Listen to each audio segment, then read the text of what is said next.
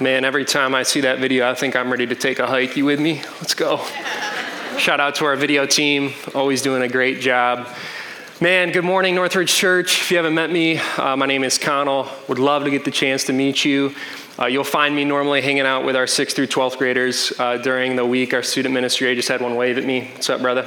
Uh, hey, wherever you are, I do want to say a special shout out to our students, whether you're here in the room tuning in online or you're out in Webster. I love you guys. Can't wait to be with you. Parents, this is your last week uh, to register your student for our weekend summer camp at the end of this month. Uh, Saranac Lake is a blast, and uh, we can't wait uh, to be with your student. So get them registered.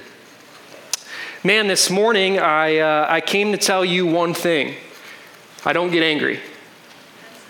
I don't get angry. I have family and friends that say, Connell, I have never seen you angry. You don't get angry. And I simply tell them it's because I don't get angry. I'm kidding. What I should say is that it's because you've never been in a car with me.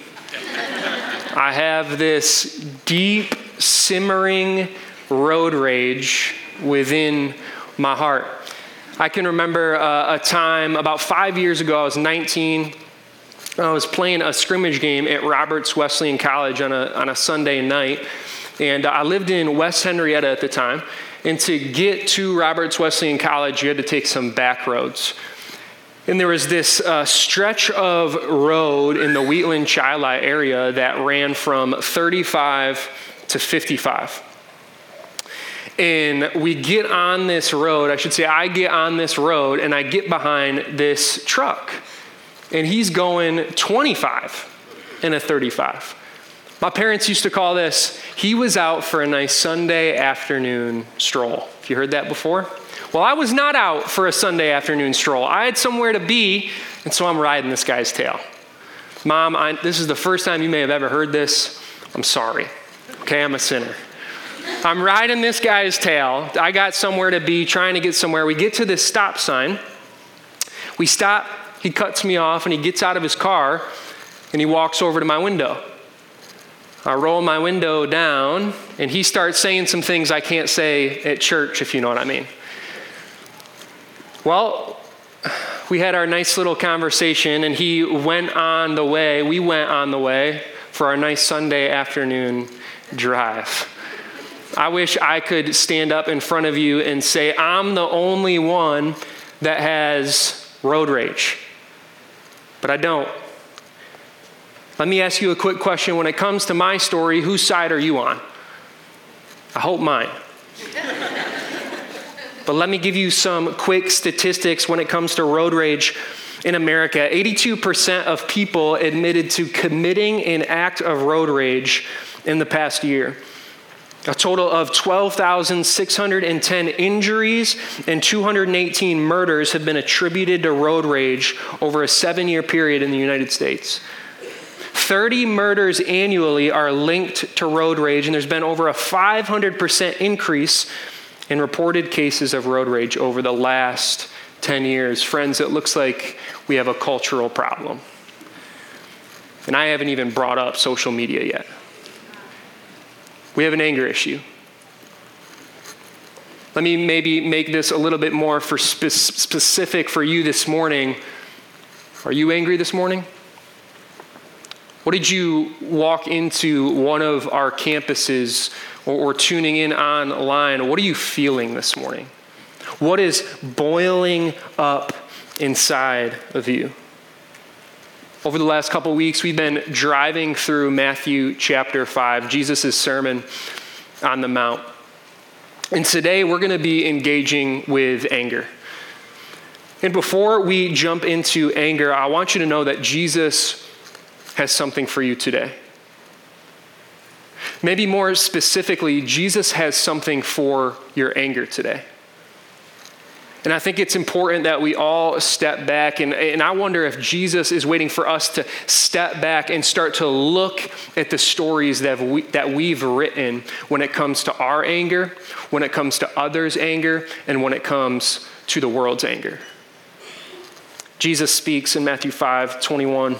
and 22. You have heard that it was said to the people long ago, You shall not murder, and anyone who murders will be subject to judgment. But I tell you that anyone who is angry with a brother or sister will be subject to judgment. Again, anyone who says to a brother or sister, Raca, is answerable to the court, and anyone who says, You fool, will be in, the, in danger of the fire of hell. Before we talk about anger this morning, I want to clarify something. Jesus isn't changing Old Testament law here, but rather, Jesus is, is really clarifying muddy water. He's saying, You have heard that it was said, but now I tell you this. Jesus is saying, This is what you're to be obedient toward. This is what you are to follow. Jesus is comparing anger to murder here. This is crazy, not just in this culture, but in our culture. If I told you, yeah, that story I told you uh, earlier, that, that would be comparable to murder. You'd be like, Connell, you're crazy. There, there, there's no way. This is what Jesus is doing. So, why, why does Jesus say this? Jesus is getting to the personal heart of the matter. More specifically, Jesus is saying that all bad anger shares the same DNA, the sinful heart. In our time together this morning, we're not going to be talking about good, righteous anger. We're just going to be talking about bad anger. Some examples of good, righteous anger uh, when confronting sin are, are, are, examples like this child abuse, uh, pornography, racism, abortion. These are things that we can get righteously angry against. We're not talking about that this morning. If you tune into our podcast this week, we'll talk a little bit about good anger, bad anger, and anger in general. This morning, we're encountering bad anger. In all bad anger, it takes root in the sinful heart. Jesus is saying anyone who is angry with a person is in danger. He says anyone who says Raca, which means worthless uh, or, or empty, or you fool, is in danger of hell. Theologian D.A. Carson would say it like this All such vilifying anger lies at the root of murder and makes a thoughtful man conscious that he differs not wit, morally speaking, from the actual murder. What is Jesus saying? What is D.A. Carson coming alongside this text and saying? Well, he's saying that an improper attitude or to be unrighteously angry with another person makes one subject to God's judgment. Who can honestly claim that they've never been angry towards someone else or that every unhappy thought was perfectly justified? In this case, no man, no woman is not guilty. All are guilty. Jesus is saying that the argument you had on the way to church this morning is the same as murder. He's saying that the argument you had with your spouse earlier this week is the same as murder. He's saying that anger that you took out on your significant other is the same as murder. Bad anger, the same as murder. And we all experience anger, friends. We all do. Some of us explode, some of us simmer, some of us uh, keep it deep, deep down. Some of us explode at loved ones. Some of us talk behind their back. Some of us just keep it within us until we finally, finally get the chance to prove that we're right. If I'm honest, I'm quick to anger. And it's not when sin and injustice happen. No, it's when Connell's life, Connell's feelings, Connell's people are at stake not at things that I should be angry over. Bad anger at its core, it says, I'm against that. Again, not when sin and injustice happen, but when our lives are affected. Counselor David Powlison would say, when anger goes bad, it's because, motive, it's because motives operate in godlike mode. You see, anger is personal. Anger is personal. I want my way, I demand my way, and if I don't get my way, I am the victim. I'll be honest, my ego gets caught up in this emotion. Does yours? Mine does. Jesus is addressing the deepest part of our anger, our sinful heart. And if the problem of bad anger is as deep as our heart, so must the solution be. So, if the root problem of bad anger is our sinful heart, the solution must go as deep as the sinful heart. That's important. Jesus removes any ego. He strips the initial conversation from murder and he gets to the heart of it anger. And as I stated earlier, none of us have a pathway out. None of us get out of this because we're all guilty. Anger is personal because it's rooted in our heart. Jesus continues in verse 23. Therefore, if you're offering your gift at the altar, and there remember that your brother or sister has something against you, leave your gift there in front of the altar. First go and be reconciled to them, then come and offer your gift. Settle matters quickly with your adversary who's taking you to court. Do it while you're still together on the way, or your adversary may hand you over to the judge, and the judge may hand you over to the officer, and you may be thrown into prison. Truly, I tell you, you will not get out until you've paid the last penny. If the first part of our uh, time together this morning is, is Jesus saying that anger is personal, uh, what is Jesus telling us here? Well, anger isn't just personal, it affects all of us, it affects our relationships. And so anger isn't just personal, it's interpersonal. Jesus has called us to consider and to care for others. In fact, Jesus cares deeply that you care for others. He cares so deeply that he says, Hold on, stop. Stop. Leave your gifts at the altar. Leave them here. Leave them at church. It'll be here when, when you get back. And go. Make amends. Care for that person. If your anger has affected someone in such a way, go. Care for them. Make amends. Jesus cares that you care for others.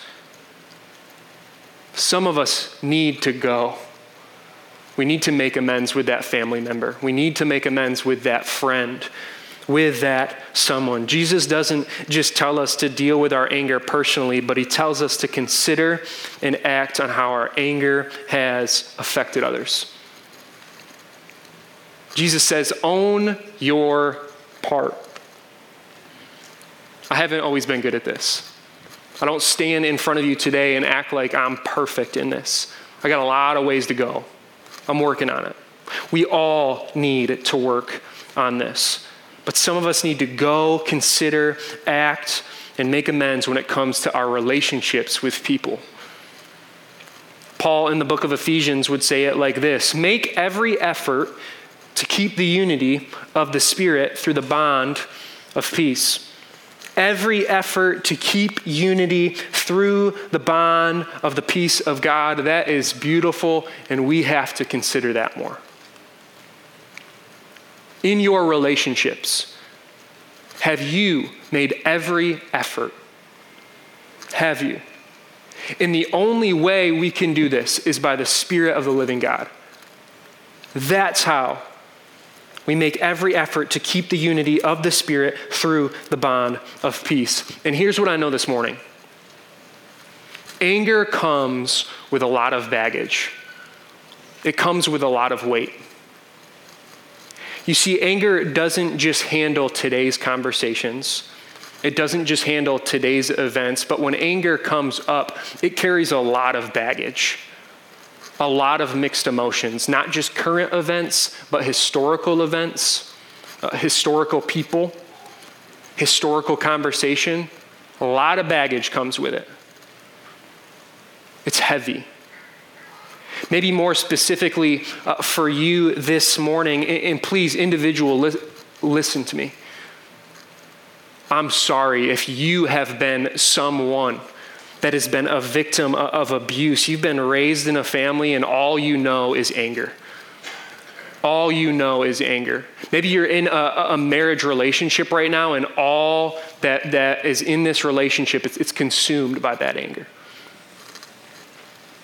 Maybe some of you, you walked into one of our auditoriums this morning or you're tuning in online and your life has been totally wrecked, totally ruined by anger. I'm sorry.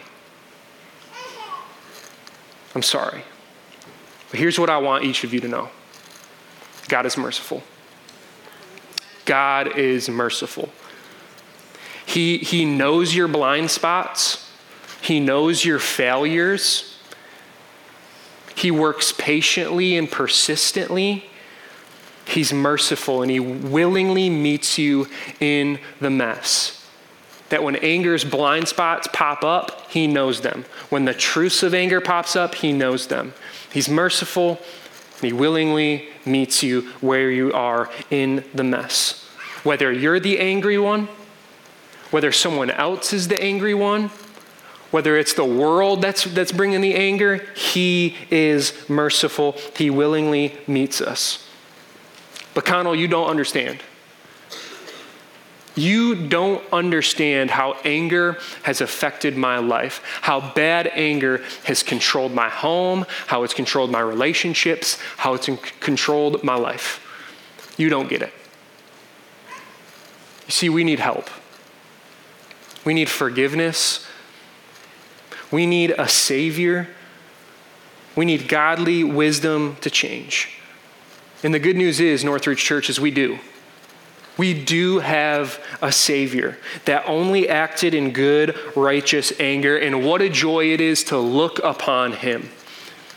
To look upon Him as our example. And when He hung on a cross as He paid for the sins of you and I, look at the picture that Peter paints us. When they hurled their insults at Him, He did not retaliate. When he suffered, he made no threats. Instead, he entrusted himself to him who judges justly as he hung on a cross. As people made bets in front of him and spat upon him and cursed at his name, he trusted. He trusted in his father's will, he trusted in his father's plan, and he trusted in his father's justice for him. Maybe you feel defeated and you feel like only Jesus could respond in such a way. Well, for you, I have more good news. Brad mentioned this verse last week. Philippians 1 6 uh, writes, Being confident of this, that he who began a good work in you will carry it on to completion until the day of Christ Jesus. You see, my anger, your anger, it's messy. But we have to trust that God will continuously work in us, that He'll continue to mold us. And what's so beautiful about these words that Paul penned to the church of Philippi is when he wrote these words, he wasn't trusting in the people of the church, but he was trusting in the Savior over the church. And that same Savior over the church of Philippi is the same Savior over Northridge Church this morning. And we can trust Him to continue to mold us, to continue to sanctify us. And so this morning, what are we to do? What are we to do with all of this bad anger? Well, we must pray and we must act in confidence that Jesus will finish the good work that He started in our hearts. And, friends, that includes sanctifying our bad anger. It includes that. I love that we can look at Scripture, we can look at Philippians 1 6, and again, the same God who's over the church of Philippi is over us now. I don't know where you are. I don't know what you walked into the room, what you tuned in online with, out in Webster. Probably a lot of different angles to this morning followers of Jesus who just want to know more about him, uh, skeptics who just cannot grasp like, is this Jesus thing really real? just waiting for a, way out, but man, there's just something, there's just something with this Jesus. Maybe you're angry. You're so, so angry, and, and somehow you, you, you're engaging with a Northridge uh, service this morning. You know, a lot of times I look at scripture and I picture Jesus teaching and preaching uh, standing up. I envision him teaching to the multitudes from a standing position, but actually, Jesus used to sit, probably in a really cool stool like this one. Maybe he even made it himself. Um, outside of outside of sitting on a stool, I don't necessarily know why Jesus did this. I know it was a common practice uh, for rabbis back in the day that they would teach from a seated position.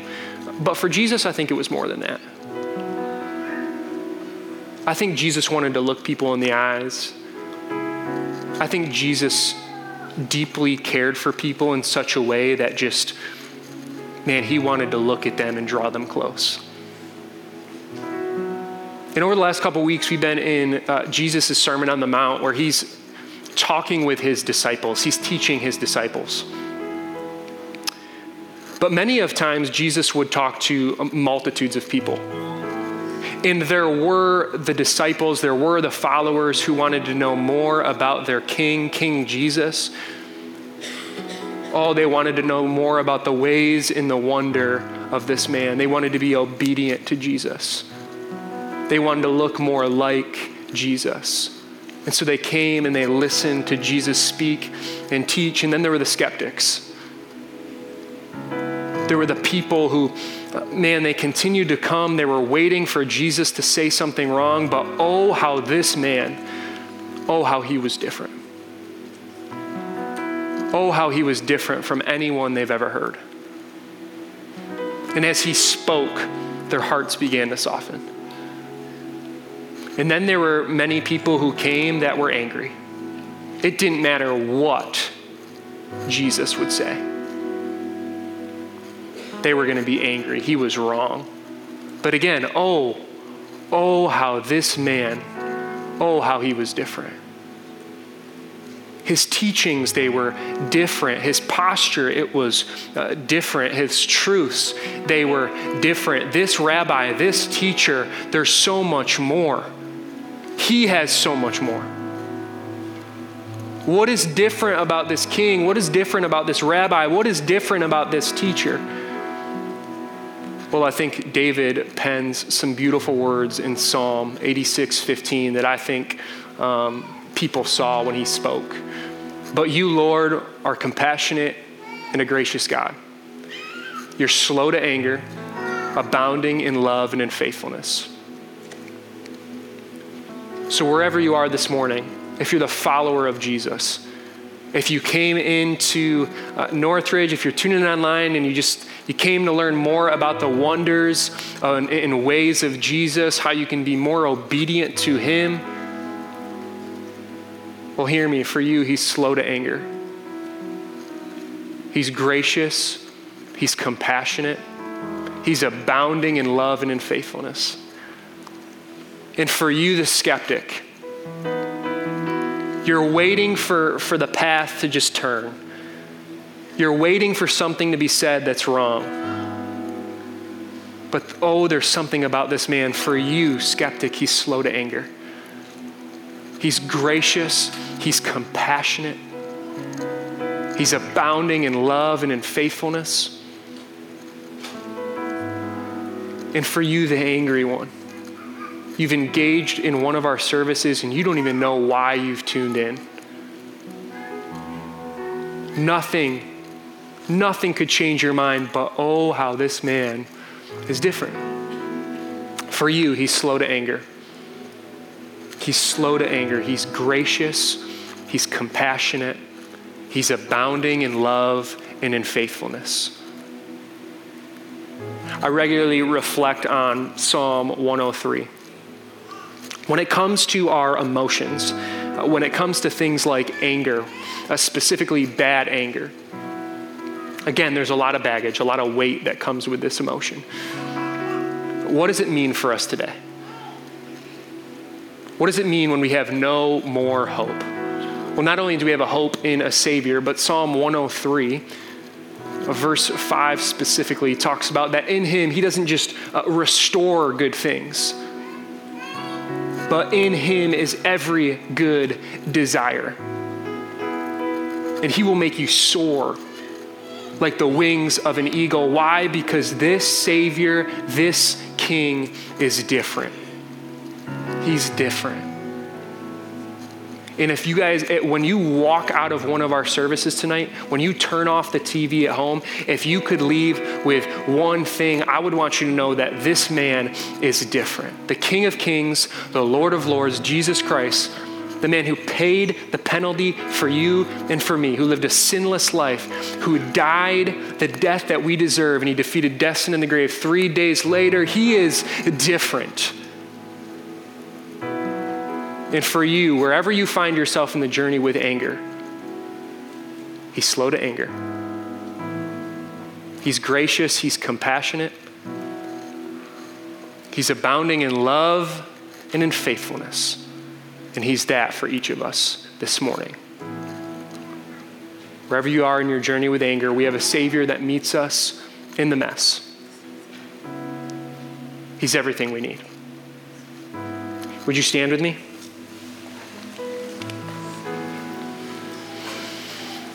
I would love if we would posture our hearts. For me, I'm just going to put my hand over my heart, whatever you're comfortable with, but I'd like to pray with you. Jesus, you are all that we need. We've walked in with a lot of baggage. We've walked in, I'm sure, with a lot of pain. We've wrestled with different emotions. We've come to the end of ourselves, but Father, we also recognize that you are good, that you're slow to anger, that you're gracious, that you're compassionate, that you're merciful, that you're abounding in love and in faithfulness. And as we posture our hearts to sing another song and talk about how awesome of a God you are, whatever wounds that are in the room, whatever wounds that are online, whatever wounds that are in Webster, God, I pray that you would move in a way that only you can move and that you would heal in the way that only you can heal. Jesus, thank you. Thank you that you're different. Thank you that you're good. We love you. We praise you in Jesus' name. Amen.